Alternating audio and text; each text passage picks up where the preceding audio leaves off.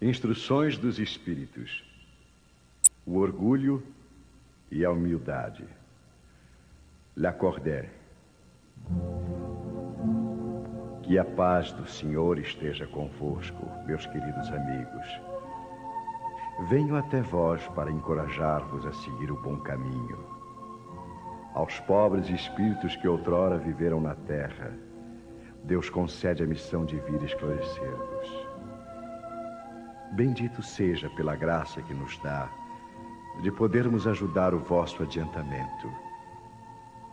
Que o Espírito Santo me ilumine, me ajude a tornar compreensível a minha palavra e me conceda a graça de pô-la ao alcance de todos. Vós, encarnados que estáis sob pena e procurais a luz, que a vontade de Deus venha em minha ajuda para fazê-la brilhar aos vossos olhos. A humildade é uma virtude bastante esquecida entre vós. Os grandes exemplos que vos foram dados são tão poucos seguidos. E, no entanto, sem humildade podeis ser caridosos para o vosso próximo. Oh, não. Porque esse sentimento nivela os homens, mostra-lhes que são irmãos que devem ajudar-se mutuamente e os encaminha ao bem. Sem a humildade, enfeitai-vos de virtudes que não possuis, como se vestisseis um hábito para ocultar as deformidades do corpo. Lembrai-vos daquele que nos salva. Lembrai-vos da sua humildade, que o fez tão grande e o elevou acima de todos os profetas. O orgulho é o terrível adversário da humildade. Se o Cristo prometeu o reino dos céus aos mais pobres, foi porque os grandes da terra imaginavam que os títulos e as riquezas eram a recompensa de seus méritos e que a sua essência era mais pura que a do pobre. Acreditavam que essas coisas lhes eram devidas e por isso quando Deus as retira, acusam-no de injustiça. Oh, irrisão e cegueira! Deus acaso estabeleceu entre vós alguma distinção pelos corpos? O invólucro do pobre não é o mesmo do rico. O Criador fez duas espécies de homens. Tudo quanto Deus fez é grande e sábio não lhe atribuais as ideias concebidas por vossos cérebros orgulhosos. Ó oh, rico, enquanto dormes em teus aposentos suntuosos ao abrigo do frio, não sabes quantos milhares de irmãos iguais a ti jazem na miséria. O desgraçado faminto não é teu igual. Bem sei que o teu orgulho se revolta com essas palavras. Concordarás em lhe dar uma esmola, nunca, porém, em lhe apertar fraternalmente a mão. Que? exclamarás. Eu, nascido de sangue nobre, um dos grandes da terra, ser igual a esse miserável maltrapilho? Vã utopia de pretensos filósofos se fôssemos iguais, por que Deus o teria colocado tão baixo e a mim tão alto? É verdade que vossas roupas não são nada iguais, mas se vos despirdes a ambos, qual a diferença que então haverá entre vós? A nobreza do sangue, dirás. Mas a química não encontrou diferenças entre o sangue do nobre e do plebeu, entre o do senhor e do escravo. Quem te diz que também não foste miserável como ele? Que não pediste esmolas? Que não a pedirás um dia esse mesmo que hoje desprezas? As riquezas são por acaso eternas? Não acabam com o corpo, invólucro perecível do espírito? Oh, debruça-te humildemente sobre ti mesmo. Lança, enfim, os olhos sobre a realidade das coisas desse mundo. Sobre o que constitui a grandeza e a humilhação no outro. Pensa que a morte não te poupará mais do que aos outros, que os teus títulos não te preservarão dela, que te pode ferir amanhã, hoje, dentro de uma hora. E se ainda te sepultas no teu orgulho, oh, então eu te lamento, porque serás digno de piedade. Orgulhosos, que fostes antes de serdes nobres e poderosos, talvez mais humildes que o último de vossos servos. Curvai, portanto, vossas frontes altivas, que Deus as pode rebaixar no momento mesmo em que as elevais mais alto. Todos os homens são iguais na balança divina. Somente as virtudes os distinguem aos olhos de Deus. Todos os espíritos são da mesma essência e todos os corpos foram feitos da mesma massa. Vossos títulos e vossos nomes em nada a modificam. Ficam no túmulo. Não são eles que dão a felicidade prometida aos eleitos. A caridade e a humildade são os seus títulos de nobreza. Pobre criatura. És mãe e teus filhos sofrem. Estão com frio, têm fome. Vais curvada ao peso da tua cruz, humilhar-te para conseguir um pedaço de pão. Oh, eu me inclino diante de ti. Como és nobre, santa e grande aos meus olhos. Espera e ora. A felicidade ainda não é deste mundo.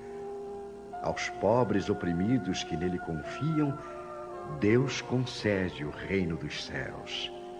E tu, que és moça, pobre filha devotada ao trabalho, entregue às privações, por que esses tristes pensamentos? Por que choras?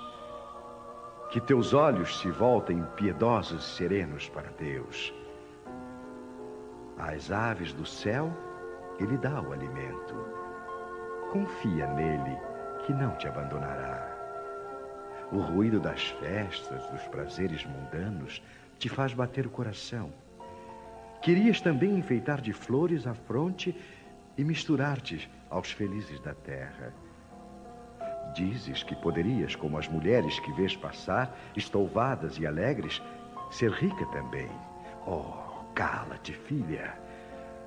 Se soubesses quantas lágrimas e dores sem contas se ocultam sob esses vestidos bordados, quantos suspiros se asfixiam sob o ruído dessa orquestra feliz, preferirias teu humilde retiro e tua pobreza.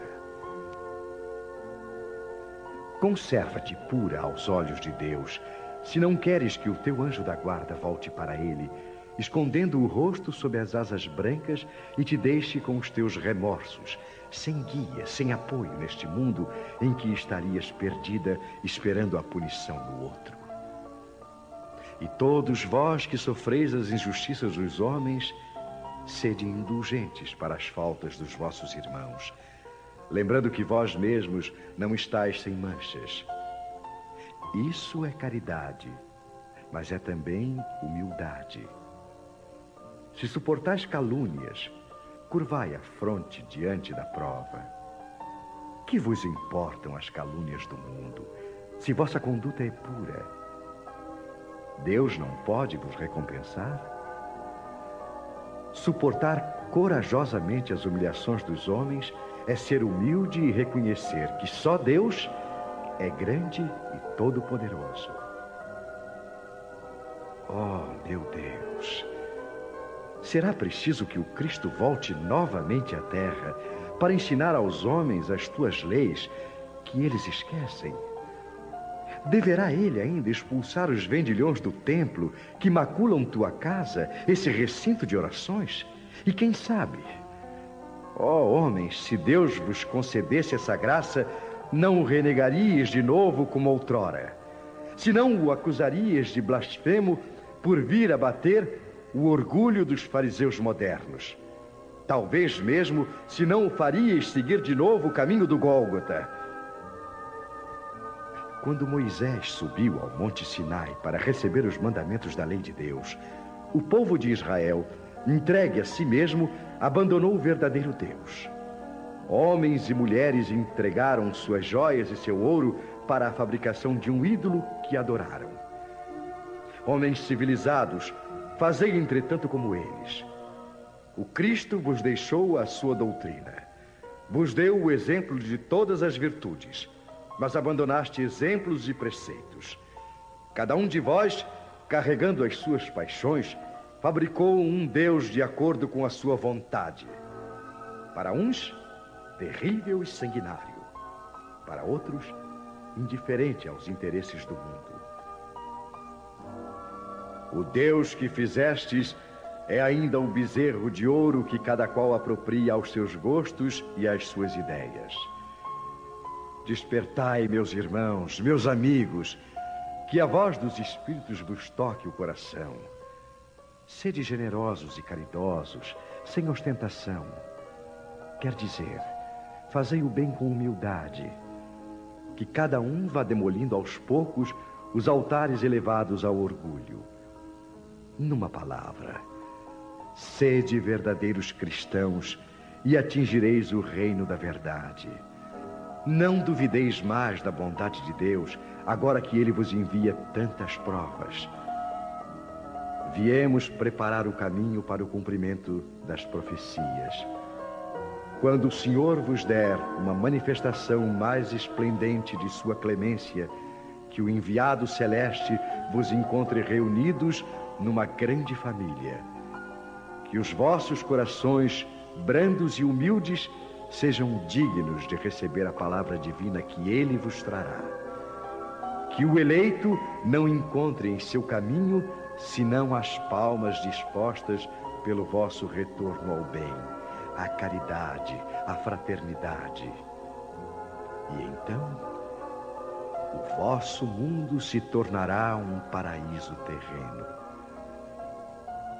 Mas se permanecerdes insensíveis à voz dos Espíritos, enviados para purificar e renovar a vossa sociedade civilizada, rica em conhecimento e não obstante tão pobre de bons sentimentos, ah, nada mais nos restará do que chorar e gemer pela vossa sorte. Mas não. Assim não acontecerá. Voltai-vos para Deus, vosso Pai. E então, nós todos que trabalhamos para o cumprimento da Sua vontade, entoaremos o cântico de agradecimento ao Senhor, por Sua inesgotável bondade e para o glorificar por todos os séculos dos séculos assim seja.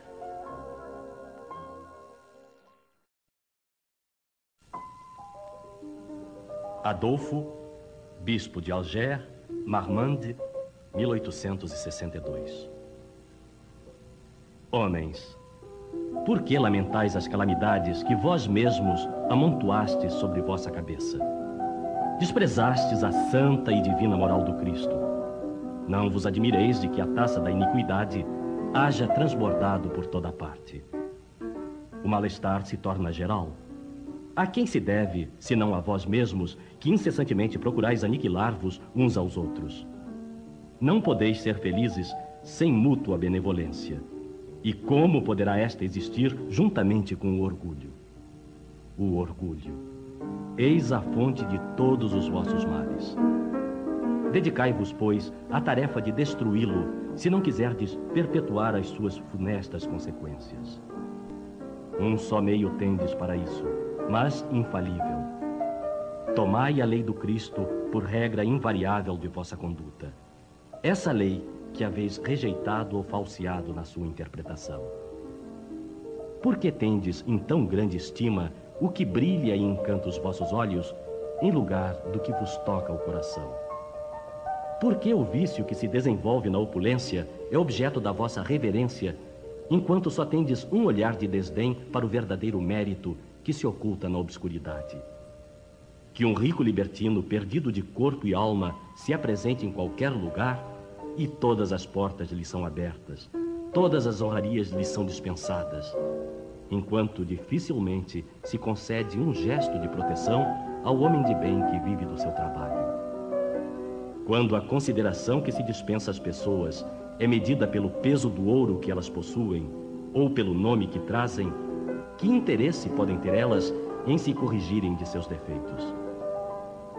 Bem diferente seria, entretanto, se o vício doirado fosse fustigado pela opinião pública, como é o vício andrajoso. Mas o orgulho é indulgente para tudo quanto o agrada. Século de concupiscência e de dinheiro, dizeis vós. Sem dúvida. Mas por que deixastes as necessidades materiais se sobreporem ao bom senso e à razão? Por que cada qual deseja se elevar sobre seu irmão? Agora, a sociedade sofre as consequências. Não esqueçais que um tal estado de coisas é sempre o sinal da decadência moral. Quando o orgulho atinge o seu extremo, é indício de uma próxima queda, pois Deus pune sempre os soberbos. Se às vezes os deixa subir, é para lhes dar o tempo de refletir e de emendar-se sobre os golpes que de tempos a tempos desfere no seu orgulho como advertência. Entretanto, em vez de se humilharem, eles se revoltam. Então, quando a medida está cheia, ele a vira de repente. E a queda é tanto mais terrível quanto mais alto tiverem se elevado. Pobre raça humana, cujos caminhos foram todos corrompidos pelo egoísmo. Reanimai-vos apesar disso. Na sua infinita misericórdia, Deus envia um poderoso remédio aos teus males um socorro inesperado à tua aflição. Abre os olhos à luz. Eis que as almas dos que se foram estão de volta para te recordar os verdadeiros deveres. Elas te dirão, com a autoridade da experiência, quanto as vaidades e as grandezas da vossa passageira existência são pequeninas diante da eternidade. Dirão que nesta será maior o que foi menor entre os pequenos deste mundo. Que o que mais amou os seus irmãos será o mais amado no céu, que os poderosos da terra, se abusaram da autoridade, serão obrigados a obedecer aos seus servos, que a caridade e a humildade, enfim, essas duas irmãs que se dão as mãos, são os títulos mais eficazes para obter-se a graça do Eterno. Missão do homem inteligente na Terra. Espírito Protetor, Bordeus, 1862. Ferdinando. Não vos orgulheis por aquilo que sabeis, porque esse saber tem limites bem estreitos no mundo que habitais. Mesmo supondo que fosseis uma das sumidades desse globo, não tendes nenhuma razão para vos empaidecer. Se Deus, nos seus desígnios, vos fez nascer num meio onde pudestes desenvolver a vossa inteligência, foi por querer que a usasseis em benefício de todos. Porque é uma missão que ele vos dá, pondo em vossas mãos um instrumento com o qual podeis desenvolver ao vosso redor as inteligências retardatárias e conduzi-las a Deus. A natureza do instrumento não indica o uso que dele se deve fazer? A enxada que o jardineiro põe nas mãos de seu ajudante não indica que ele deve cavar? E o que diríeis se o trabalhador, em vez de trabalhar, erguesse a enxada para ferir o seu senhor? Diríeis que isso é horroroso e que ele deve ser expulso. Pois bem, não se passa o mesmo com aquele que se serve da sua inteligência para destruir entre os seus irmãos a ideia da providência? Não ergue contra o seu senhor a enxada que lhe foi dada para preparar o terreno? Terá direito ao salário prometido ou merece, pelo contrário, ser expulso do jardim? Pois o será, não o duvideis. E arrastará existências miseráveis e cheias de humilhação até que se curve diante daquele a quem tudo deve. A inteligência é rica em méritos para o futuro mas com a condição de ser bem empregada. Se todos os homens bem dotados se servissem dela segundo os desígnios de Deus, a tarefa dos espíritos seria fácil ao fazerem progredir a humanidade. Muitos, infelizmente, a transformam em instrumento de orgulho e de perdição para si mesmos. O homem abusa de sua inteligência, como de todas as suas faculdades, mas não lhe faltam lições advertindo-o de que uma poderosa mão pode retirar-lhe o que ela mesma lhe deu. Bem-aventurados os puros de coração. Deixai vir a mim os pequeninos. Bem-aventurados os puros de coração, porque eles verão a Deus. Então lhe apresentaram os meninos para que os tocasse, mas os discípulos ameaçavam os que lhe apresentavam, o que, vendo, Jesus levou-o muito a mal. Deixai vir a mim os pequeninos e não os embaraceis, porque o reino de Deus é daqueles que se lhes assemelham. Em verdade vos digo que todo aquele que não receber o reino de Deus como uma criança, não entrará nele. E abraçando-os e pondo as mãos sobre eles, os abençoava. A pureza de coração é inseparável da simplicidade e da humildade. Exclui todo pensamento de egoísmo e de orgulho. Eis porque Jesus toma a infância como símbolo dessa pureza, como já a tomara por símbolo de humildade. Esta comparação poderia não parecer justa se considerarmos que o espírito da criança pode ser muito antigo e que ele traz, ao renascer na vida corpórea, as imperfeições de que não se livrou nas existências precedentes. Somente um espírito que chegou à perfeição poderia dar-nos o modelo da verdadeira pureza. Não obstante, ela é exata do ponto de vista da vida presente. Porque a criança, não tendo ainda podido manifestar nenhuma tendência perversa, oferece-nos a imagem da inocência e da candura. Aliás, Jesus não diz de maneira absoluta que o reino de Deus é para elas, mas para aqueles que se lhes assemelham. Mas se o espírito da criança já viveu, por que não se apresenta ao nascer como ele é? Tudo é sábio nas obras de Deus. A criança necessita de cuidados delicados que só a ternura materna lhe pode dispensar. E essa ternura aumenta diante da fragilidade e da ingenuidade da criança. Para a mãe, seu filho é sempre um anjo, e é necessário que assim seja para lhe cativar a solicitude. Ela não poderia tratá-lo com a mesma abnegação se, em vez da graça ingênua, nele encontrasse, sob os traços infantis, um caráter viril e as ideias de um adulto. E menos ainda, se conhecesse o seu passado. É necessário, aliás, que a atividade do princípio inteligente seja proporcional à debilidade do corpo, que não poderia resistir a uma atividade excessiva do espírito como verificamos nas crianças precoces. É por isso que, aproximando-se a encarnação, o espírito começa a perturbar-se e perde pouco a pouco a consciência de si mesmo. Durante certo período, ele permanece numa espécie de sono, em que todas as suas faculdades se conservam em estado latente. Esse estado transitório é necessário para que o espírito tenha um novo ponto de partida. E por isso o faz esquecer, na sua nova existência terrena, tudo o que lhe pudesse servir de estorvo. Seu passado, entretanto, reage sobre ele, que renasce para uma vida maior, moral e intelectualmente mais forte, sustentado e secundado pela intuição que conserva da experiência adquirida. A partir do nascimento, suas ideias retomam gradualmente o seu desenvolvimento, acompanhando o crescimento do corpo. Pode-se assim dizer que, nos primeiros anos, o espírito é realmente criança, pois as ideias que formam o fundo do seu caráter estão ainda adormecidas.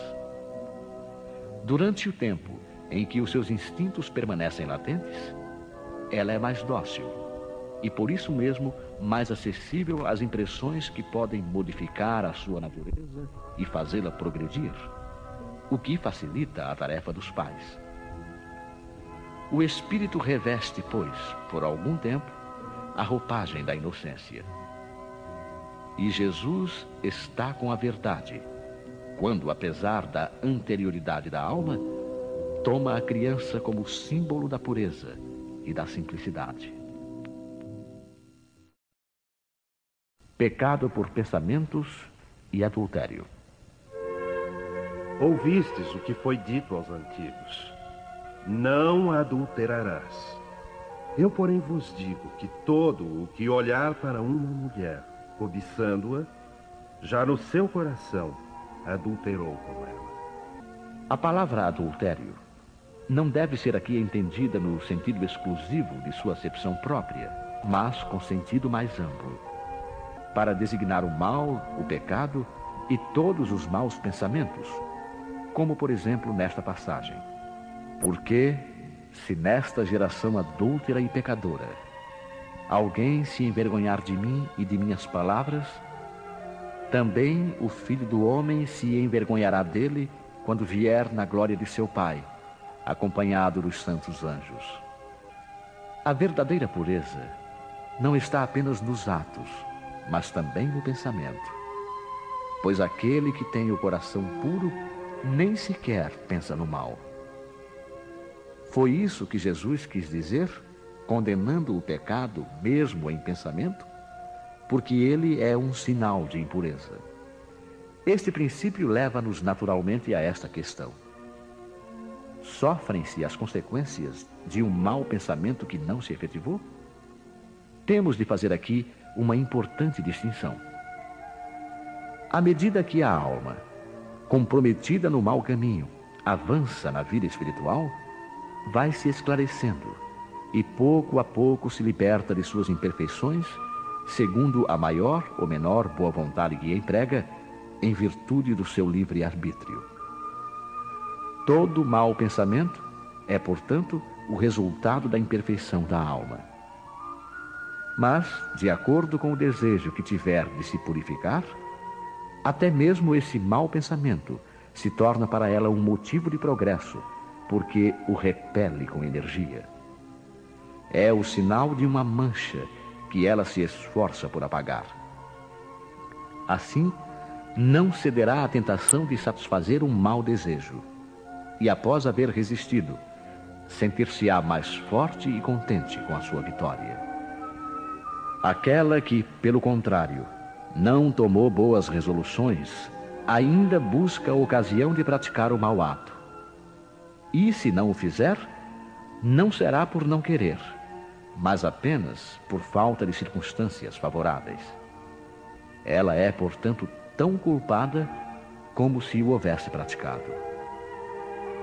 Em resumo, a pessoa que nem sequer concebe o mau pensamento já realizou o progresso. Aquela que ainda tem esse pensamento, mas o repele, está em vias de realizá-lo. E por fim, aquela que tem esse pensamento e nele se compraz, ainda está sob toda a força do mal. Numa, o trabalho está feito nas outras, está por fazer. Deus, que é justo, leva em conta todas essas diferenças na responsabilidade dos atos e dos pensamentos do homem.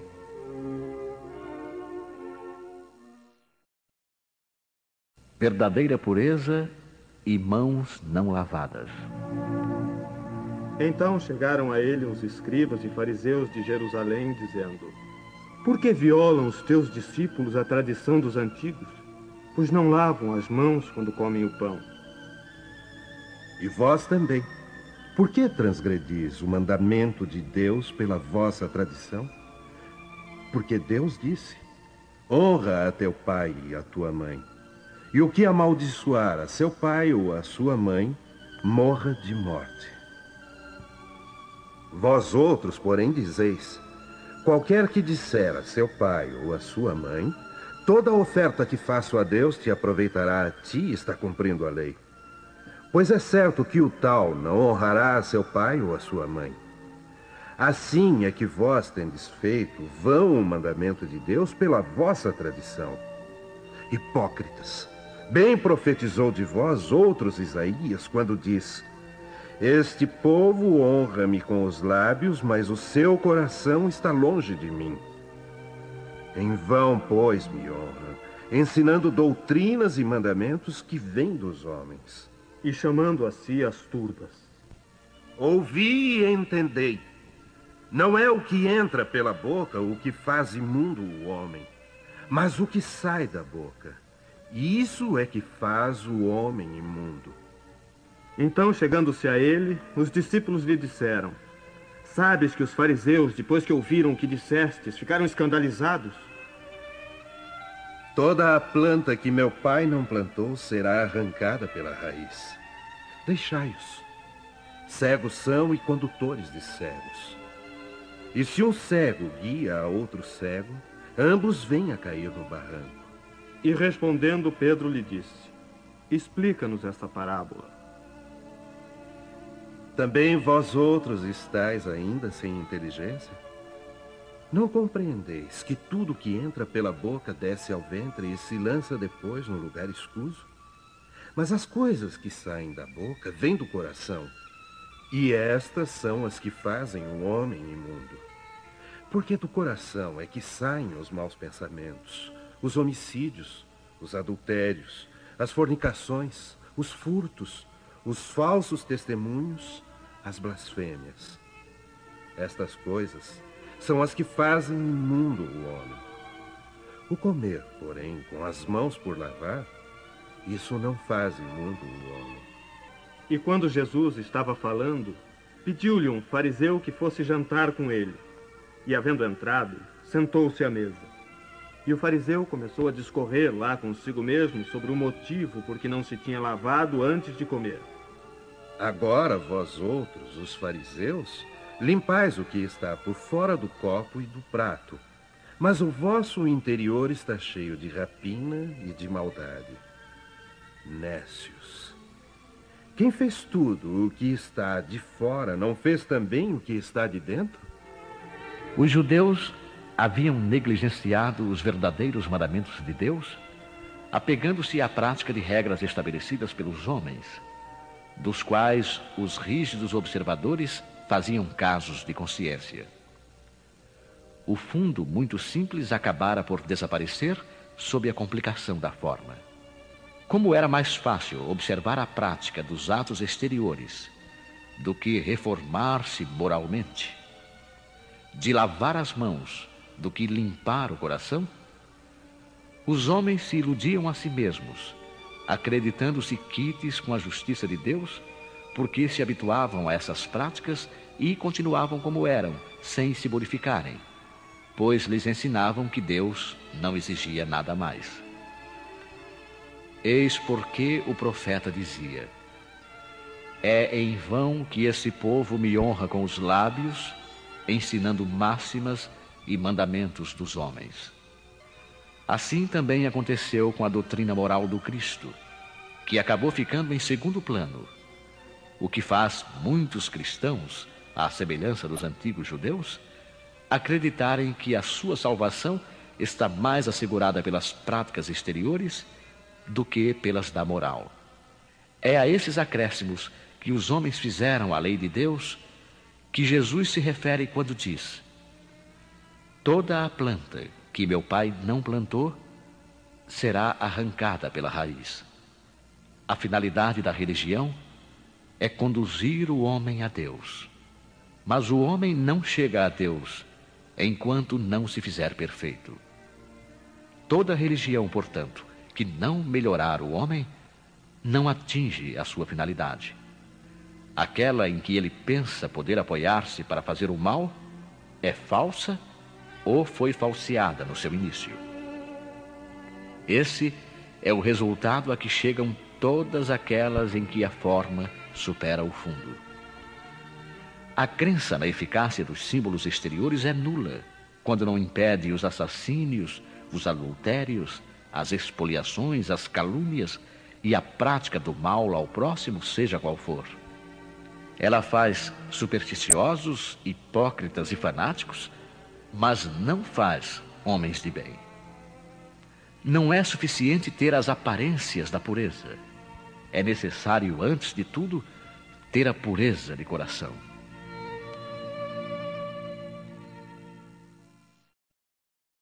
Escândalos. Cortar a mão. O que escandalizar, porém, a um destes pequeninos que creem em mim, melhor lhe fora que se lhe pendurasse ao pescoço um amó de atáfona e o lançassem ao fundo do mar. Ai do mundo por causa dos escândalos, porque é necessário que sucedam escândalos. Mas ai daquele homem por quem vem o escândalo. Ora, se a tua mão ou o teu pé te escandaliza, corta-o e lança-o fora de ti. Melhor te é entrar na vida manco ou aleijado do que, tendo duas mãos ou dois pés, ser lançado no fogo eterno.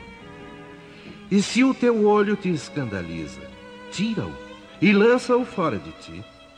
Melhor te é entrar na vida com um só olho do que, tendo dois, ser lançado no fogo do inferno.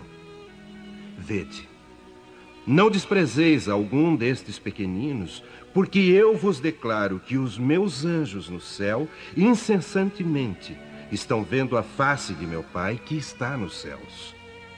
Porque o Filho do Homem veio a salvar o que havia perecido. E se o teu olho direito te serve de escândalo, arranca-o e lança-o fora de ti. Porque melhor te é que se perca um de teus membros do que todo o teu corpo ser lançado no inferno. E se a tua mão direita te serve de escândalo, corta e lança-a fora de ti. Porque melhor te é que se perca um de teus membros do que todo o teu corpo ir para o inferno. Em seu sentido vulgar, escândalo é tudo aquilo que choca a moral ou as conveniências de maneira ostensiva. O escândalo não está propriamente na ação, mas nas repercussões que ela pode ter. A palavra escândalo implica sempre a ideia de um certo estrépito. Muitas pessoas se contentam com evitar o escândalo porque o seu orgulho sofreria com ele e a sua consideração diminuiria entre os homens, procurando ocultar as suas torpezas, o que lhes basta para tranquilizar a consciência. Esses são, segundo as palavras de Jesus, sepulcros brancos por fora, mas cheios de podridão por dentro. Vasos limpos por fora, mas sujos por dentro. No sentido evangélico, a acepção da palavra escândalo, tão frequentemente empregada, é muito mais ampla, motivo porque não é compreendida em certos casos. Escândalo não é somente o que choca a consciência alheia, mas tudo o que resulta dos vícios e das imperfeições humanas. Todas as más ações de indivíduo para indivíduo, com ou sem repercussões. O escândalo, nesse caso, é o resultado efetivo do mal moral. É necessário que sucedam escândalos no mundo, disse Jesus, porque os homens, sendo ainda imperfeitos, têm inclinação para o mal e porque as más árvores dão maus frutos. Devemos, pois, entender por essas palavras que o mal é uma consequência da imperfeição humana e não que os homens tenham obrigação de praticá-lo. É necessário que venha o escândalo, para que os homens, em expiação na terra, se punam a si mesmos pelo contato de seus próprios vícios, dos quais são as primeiras vítimas e cujos inconvenientes acabam por compreender. Depois que tiverem sofrido o mal, procurarão o remédio no bem. A reação desses vícios serve, portanto, ao mesmo tempo de castigo para uns e de prova para outros. É assim que Deus faz sair o bem do mal e que os próprios homens aproveitam as coisas más ou desagradáveis. Se é assim, dir-se-á: o mal é necessário e durará sempre, pois se viesse a desaparecer, Deus ficaria privado de um poderoso meio de castigar os culpados. É inútil, portanto, procurar melhorar os homens. Mas se não houvesse culpados, não haveria necessidade de castigos. Suponhamos a humanidade transformada numa comunhão de homens de bem. Nenhum procuraria fazer mal ao próximo e todos seriam felizes, porque seriam bons. Tal é o estado dos mundos adiantados, dos quais o mal foi excluído. Tal será o estado da terra quando houver progredido suficientemente. Mas enquanto certos mundos avançam, outros se formam, povoados por espíritos primitivos e que servem ainda de morada, de exílio e de lugar de expiação para os espíritos imperfeitos e rebeldes, obstinados no mal, rejeitados pelos mundos que se tornam felizes. Mas ai daquele por quem vem o escândalo. Quer dizer que o mal, sendo sempre o mal, aquele que serviu, sem o saber, de instrumento para a justiça divina, sendo utilizados os seus maus instintos, nem por isso deixou de fazer o mal e deve ser punido. É assim, por exemplo, que um filho ingrato é uma punição ou uma prova para o pai que o suporta, porque esse pai talvez tenha sido um mau filho que fez sofrer o seu pai e agora sofre a pena de talião. Mas o filho não terá desculpas por isso e deverá ser castigado, por sua vez, através dos seus próprios filhos ou de outra maneira. Se tua mão te serve de causa de escândalo, corta. Figura enérgica, que seria absurdo tomar-se ao pé da letra, e que significa simplesmente a necessidade de destruirmos em nós todas as causas de escândalo, ou seja, do mal. É necessário arrancar do coração todo sentimento impuro e toda tendência viciosa. Quer dizer ainda que mais vale para o homem ter a mão cortada do que esta ser para ele um instrumento de uma ação má. Ser privado da vista do que os seus olhos lhe servirem para maus pensamentos. Jesus nada disse de absurdo para quem soube compreender o sentido alegórico e profundo das suas palavras. Mas muitas coisas não podem ser compreendidas sem a chave oferecida pelo Espiritismo.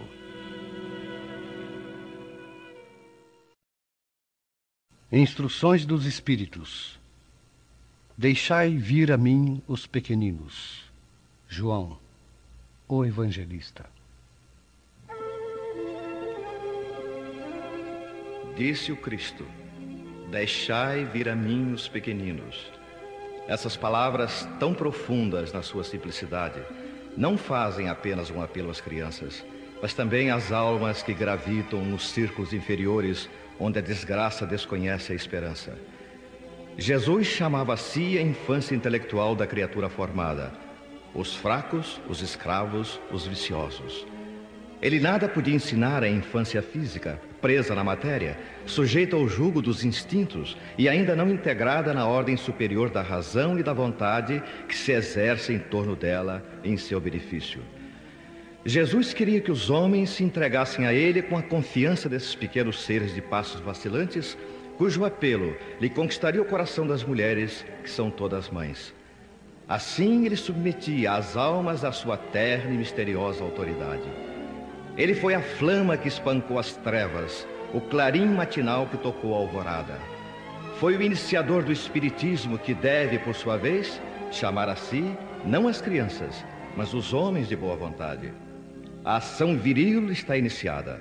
Não se trata mais de crer instintivamente e obedecer de maneira mecânica. É necessário que o homem siga a lei inteligente que lhe revela a sua universalidade. Meus bem-amados, Eis chegados os tempos em que os erros explicados se transformarão em verdades. Nós vos ensinaremos o verdadeiro sentido das parábolas. Nós vos mostraremos a correlação poderosa que liga o que foi ao que é. Eu vos digo em verdade: a manifestação espírita se eleva no horizonte. E eis aqui o seu enviado, que vai resplandecer como o sol sobre o cume dos montes.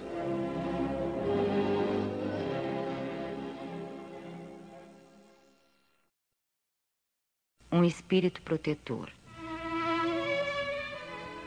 Deixai vir a mim os pequeninos, pois tenho o alimento que fortifica os fracos. Deixai vir a mim os tímidos e os débeis, que necessitam de amparo e consolo. Deixai vir a mim os ignorantes, para que eu os ilumine. Deixai vir a mim todos os sofredores, a multidão dos aflitos e dos infelizes, e eu lhes darei o grande remédio para os males da vida, revelando-lhes o segredo da cura de suas feridas. Qual é, meus amigos, esse bálsamo poderoso, de tamanha virtude, que se aplica a todas as chagas do coração e as cura. É o amor, é a caridade. Se tiverdes esse fogo divino, o que havereis de temer? A todos os instantes de vossa vida direis: Meu Pai, que se faça a tua vontade e não a minha. Se te apraz experimentar-me pela dor, e pelas tribulações, bendito sejas, porque é para o meu bem, eu o sei, que a tua mão pesa sobre mim. Se te agrada, Senhor, apiedar-te de tua frágil criatura, dá-lhe ao coração as alegrias puras, bendito sejas também. Mas faze que o amor divino não se amorteça na sua alma e que incessantemente suba aos teus pés a sua prece de gratidão. Se tiverdes amor, tendes tudo o que mais se pode desejar na terra, pois tereis a pérola sublime, que nem as mais diversas circunstâncias, nem os malefícios dos que vos odeiam e perseguem, poderão jamais arrebatar. Se tiverdes amor, tereis colocado o vosso tesouro onde nem a traça, nem a ferrugem os devoram, e vereis desaparecer insensivelmente da vossa alma tudo que lhe possa manchar a pureza. Dia a dia, sentireis que o fardo da matéria se torna mais leve. E como um pássaro que voa nos ares e não se lembra da terra, subireis incessantemente, subireis sempre, até que a vossa alma, inebriada, se impregne da verdadeira vida no seio do Senhor. Bem-aventurados os que têm os olhos fechados. Vianney, cura de arte.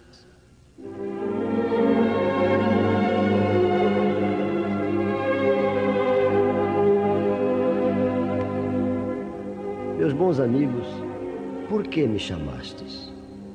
Para que eu imponha as mãos sobre esta pobre sofredora que está aqui e a cure? Ah, que sofrimento, bom Deus! Perdeu a vista e as trevas se fizeram para ela. Pobre criança, que ore e espere. Eu não sei fazer milagres, eu, sem a vontade do bom Deus. Todas as curas que obtive e que conheceis, não as atribuais senão àquele que é o Pai de todos nós. Nas vossas aflições, voltai sempre os vossos olhos para o céu e dizei do fundo do vosso coração: meu Pai, curai-me. Mas fazei que a minha alma doente seja curada antes das enfermidades do corpo. Que minha carne seja castigada, se necessário, para que minha alma se eleve para vós com a brancura que possuía quando a criastes. Após esta prece, meus bons amigos, que o bom Deus sempre ouvirá, a força e a coragem vos serão dadas e talvez também a cura que temerariamente pedistes como recompensa da vossa abnegação. Mas desde que aqui me encontro, numa assembleia em que se trata sobretudo de estudar, eu vos direi que os que estão privados da vista deviam considerar-se como os bem-aventurados da expiação. Lembrai-vos de que o Cristo disse que era necessário arrancar o vosso olho se ele fosse mau e que mais valia atirá-lo ao fogo do que ser a causa da vossa perdição. Ah, quantos existem na terra que um dia maldirão nas trevas por terem visto a luz? Ah, sim, como são felizes os que na expiação foram punidos pelos olhos. Seu olho não será causa de escândalo e de queda, e eles podem viver completamente a vida das almas. Podem ver mais do que vós que tendes boa visão. Quando Deus me permite abrir as pálpebras de algum desses pobres sofredores e devolvê-lo à luz, digo a mim mesmo: Alma querida, por que não conheces todas as delícias do espírito que vive de contemplação e de amor? Então não pedirias para ver as imagens menos puras e menos suaves que aquelas que podes entrever na tua cegueira. Ah, sim. Bem-aventurado o cego que quer viver com Deus. Mais feliz do que vós que estáis aqui, ele sente a felicidade, pode tocá-la, vê as almas e pode lançar-se com elas nas esferas espirituais que nem mesmo os predestinados da vossa terra conseguem ver. O olho aberto está sempre pronto a fazer a alma cair. O olho fechado, pelo contrário, está sempre pronto a fazê-la subir até Deus. Crede-me, meus bons e queridos amigos, a cegueira dos olhos é quase sempre a verdadeira luz do coração, enquanto a vista é quase sempre o anjo tenebroso que conduz à morte.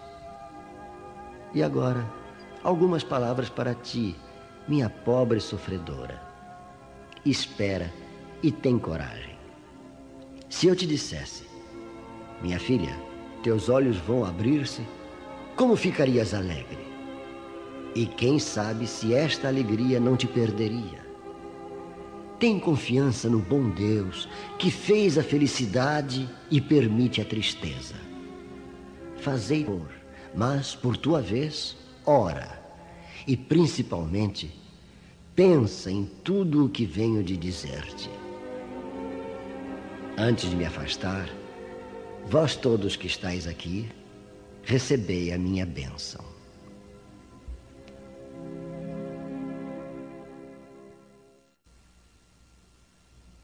Quando uma aflição não é a consequência dos atos da vida presente, é necessário procurar a sua causa numa vida anterior. Isso que chamamos caprichos da sorte, nada mais são que os efeitos da justiça de Deus. Ele não aplica punições arbitrárias, pois quer sempre que entre a falta e a pena exista correlação. Se na sua bondade lança um véu sobre os nossos atos passados, entretanto, nos aponta o caminho ao dizer: Quem matou pela espada, pela espada perecerá. Palavras que podemos traduzir assim: Somos sempre punidos naquilo em que pecamos.